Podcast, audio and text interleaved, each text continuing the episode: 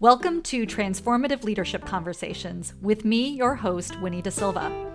Holly Gordon, an earlier guest in season three, said this Storytelling is our most powerful tool for changing anything in the world today.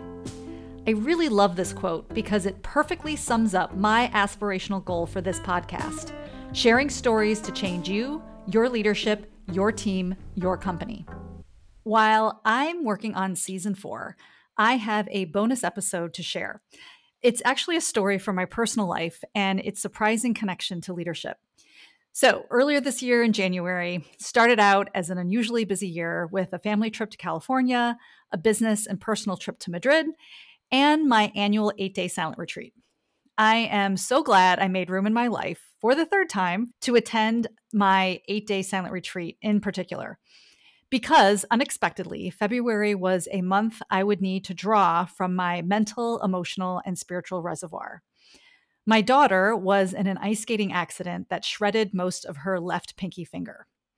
Okay, let me come back to that story in just a minute. I facilitate a leadership program called Managing Stress and Building Resiliency. And since the pandemic started, I've taught this session uh, approximately 30 times to over 500 participants. Now, there is teaching and knowing something, and then there is living what you know. Maybe because I've become so immersed in this material, I immediately drew from it right from the start of this crisis. Back to my 10 year old daughter. Her school was holding an ice skating fundraiser event. Satara loves ice skating, and she's gotten quite good at it. And she brought a friend, and lots of other friends were there too. And sometimes Satara went skating by herself because she likes to go fast. I was on the ice too, just enjoying ice skating myself and observing her from afar. And at one point, I was looking for her because we were going to have to leave soon. And I saw her down on the ice. And I thought, that's strange. Maybe she needs help getting up. And when I got there, she was screaming at someone, You ran over my finger. Well, when I looked at her finger, I immediately knew this is serious. This is very, very, very bad.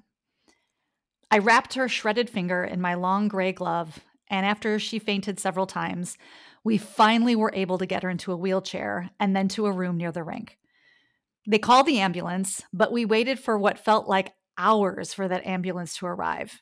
And this is that pivotal moment when I decided how I was going to be in that moment for myself and for my child.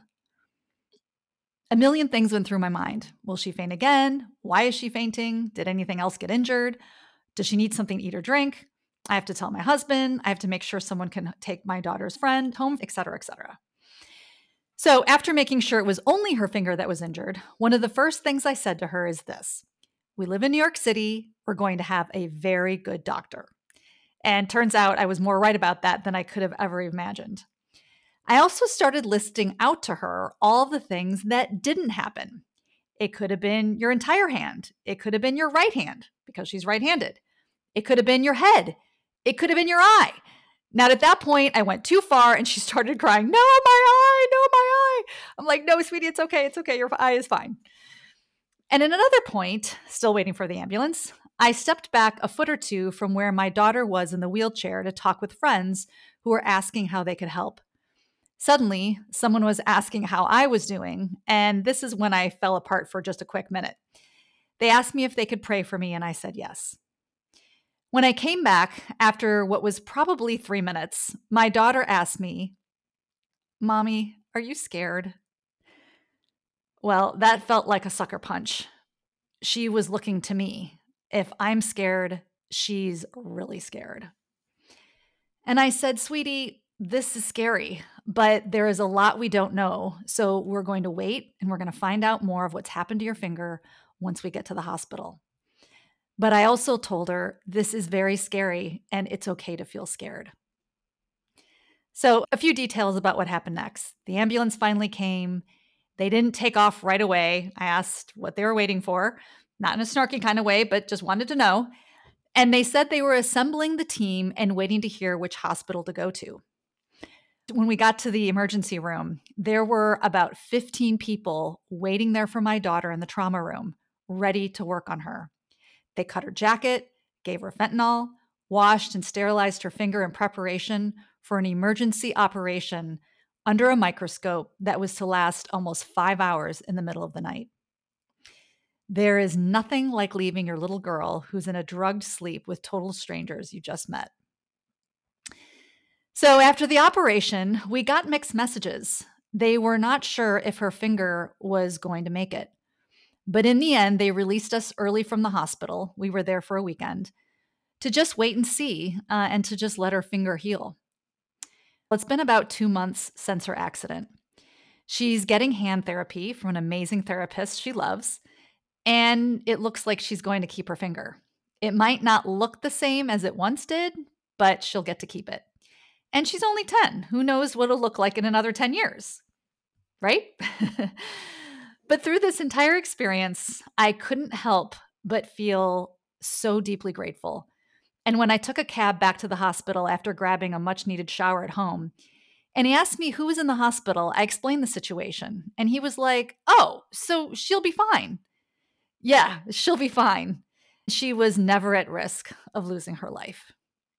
So, what does this crazy story about my 10 year old daughter have to do with leadership? Let me take you back to that leadership program on managing stress and building resiliency I told you about earlier. So, in this program, I talk about the definitions of stress, the neuroscience of stress, and becoming more aware of the things that trigger our stress, our stress response. And finally, in this program, we explore three resiliency practices, and really more specifically, perceptual practices we can master in the face of stress to become more resilient. So, what are these perceptual practices? There's three of them. The first one is letting go of things we can't control. The second is reappraising events in our lives. And the third is adopting contemplative practices. Perceptual practices are about how we use our brain to navigate stressful situations so we can make thoughtful choices about how we're going to respond. An important side note here other resiliency practices, which fall in the physiological camp, like getting enough sleep, healthy eating, and exercising, are super important as well. So, what I'd like to do just for a few more minutes is to highlight three things for each of those three perceptual practices. Number one, how I applied each of these practices with my daughter during this critical time. Two, questions and thoughts on what you could do to start experimenting with each of these practices. And then lastly, what you could do as a leader to use these practices. The first one is letting go of things we can't control. For me, I couldn't stop that man from running over my daughter's finger with his ice skate. I had zero ability to treat her finger or to fix it, and I couldn't get that ambulance to the rink any faster. So I decided to let go of the things I couldn't control. This allowed me to intentionally spend my precious energy on things that I could control, which was to be with her, to comfort her, to tell her I was with her and that I wouldn't leave her. I also didn't lie to her and say that everything would be fine because honestly, I didn't know if that was true. I didn't want to pretend or for her to believe that I had control over things which I clearly did not. What about you? What are you holding on to in your life that is causing you anxiety and stress that when you really think about it, you don't have control over anyway? Leadership as it relates to letting go of things you can't control, leadership at its core is really about influencing people. We certainly don't have control over people. We show people the way. Why not think about conducting a control, not control, influence inventory, right? As a leader, think about where you have control, where you don't have control, and maybe where you can influence. And then let go of the things you can't control so that you can use your finite energy to focus on the things you can control and influence. Okay, perceptual practice number two reappraising events in my life. So, first of all, what does this actually mean? Reappraising events in our lives is learning to deliberately manage our interpretation of a situation. Stress normally distorts our perception of what is happening. Reappraising is about intentionally suspending judgment of what we think in the moment is so that we can step back and consider what could be. For me, thankfully, at the time, I was pretty sure we were not in a life or death situation. boom, immediate reappraisal, right? Listing all of the other things that could have gone wrong, that was reappraisal too. What are you going through in your life right now where stress could be distorting your perception of what's happening? Where could you use some help in suspending judgment and stepping back to consider maybe what could be happening? What are some possible options? I find it's much easier to do this with a trusted friend or colleague, by the way. Okay, and then as a leader, you know, rushing to judgment usually causes unintended consequences. As leaders, we may end up reacting or making decisions based on a stress fueled fight or flight response. And we may not be considering all of our options. And we may not really be listening to the people who are on the ground and have more experience or exposure to both the real problem and therefore the potential viable solutions. Instead, gather people around you to see if they can give you other options on how to view the problem. What's another way of seeing this? What else could be happening? And then the third perceptual practice is adopting contemplative practices.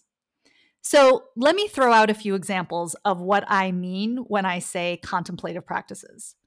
This could be meditation, practicing mindfulness, prayer, yoga, journaling, visualization, or even intentional breathing, which are all forms of contemplative practices that involve focusing your attention and awareness in a deliberate and systematic way.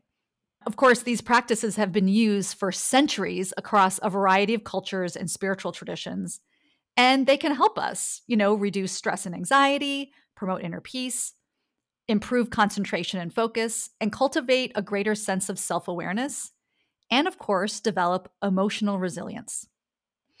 For me, my contemplative practices of choice usually include prayer, journaling, and visualization. So, my knee jerk reaction and response was to reach for these practices without even thinking about it. I prayed, people prayed for me and my daughter. I visualized us getting to the hospital and getting taken care of by competent, caring professionals. However, the reason these are called practices is because we need to practice them before we really need them, so that when we need them, they're second nature to us. We have to fill our emotional and mental and spiritual tanks so that we have the fuel we need for emergencies and during times of disruptive change and stress. Which contemplative practices are you currently using? Which might pique your interest? How could you experiment with a few? What is your knee jerk reaction during times of emergencies and stress and difficult change? I think as leaders, we're always on the front lines dealing with stress and crisis. As a leader, our people are always watching and observing to see how we will respond. Leaders, by default, are the culture makers of the team, department, or company they lead.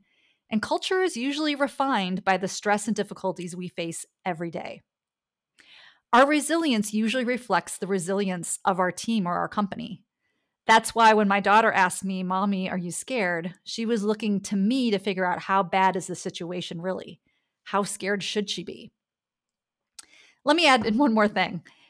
It's okay to cry or to be angry or sad. We are feeling deep emotions for a reason.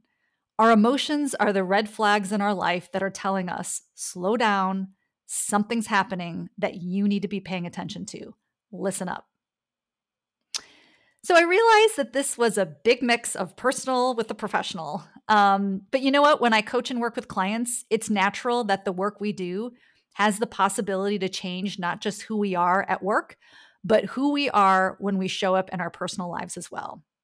Because we are the same person. You know that old saying, wherever you go, there you are, is certainly true. So thanks for listening. As I mentioned, I'm currently tinkering around with season four. I might try a few new things, so stay tuned for an update soon. Thanks. Thank you for listening to this week's episode of Transformative Leadership Conversations with me, your host, Winnie Da Silva. Could you take a few minutes to provide a rating or write a comment on Apple Podcasts? Also, reach out to me at www.winniedasilva.com to learn more about my work in executive coaching leadership development, and team effectiveness. If you have your own story of overcoming a leadership challenge you'd like to share, please email me at winnie at winifred.org. Maybe I'll even have you on my show. Thanks so much.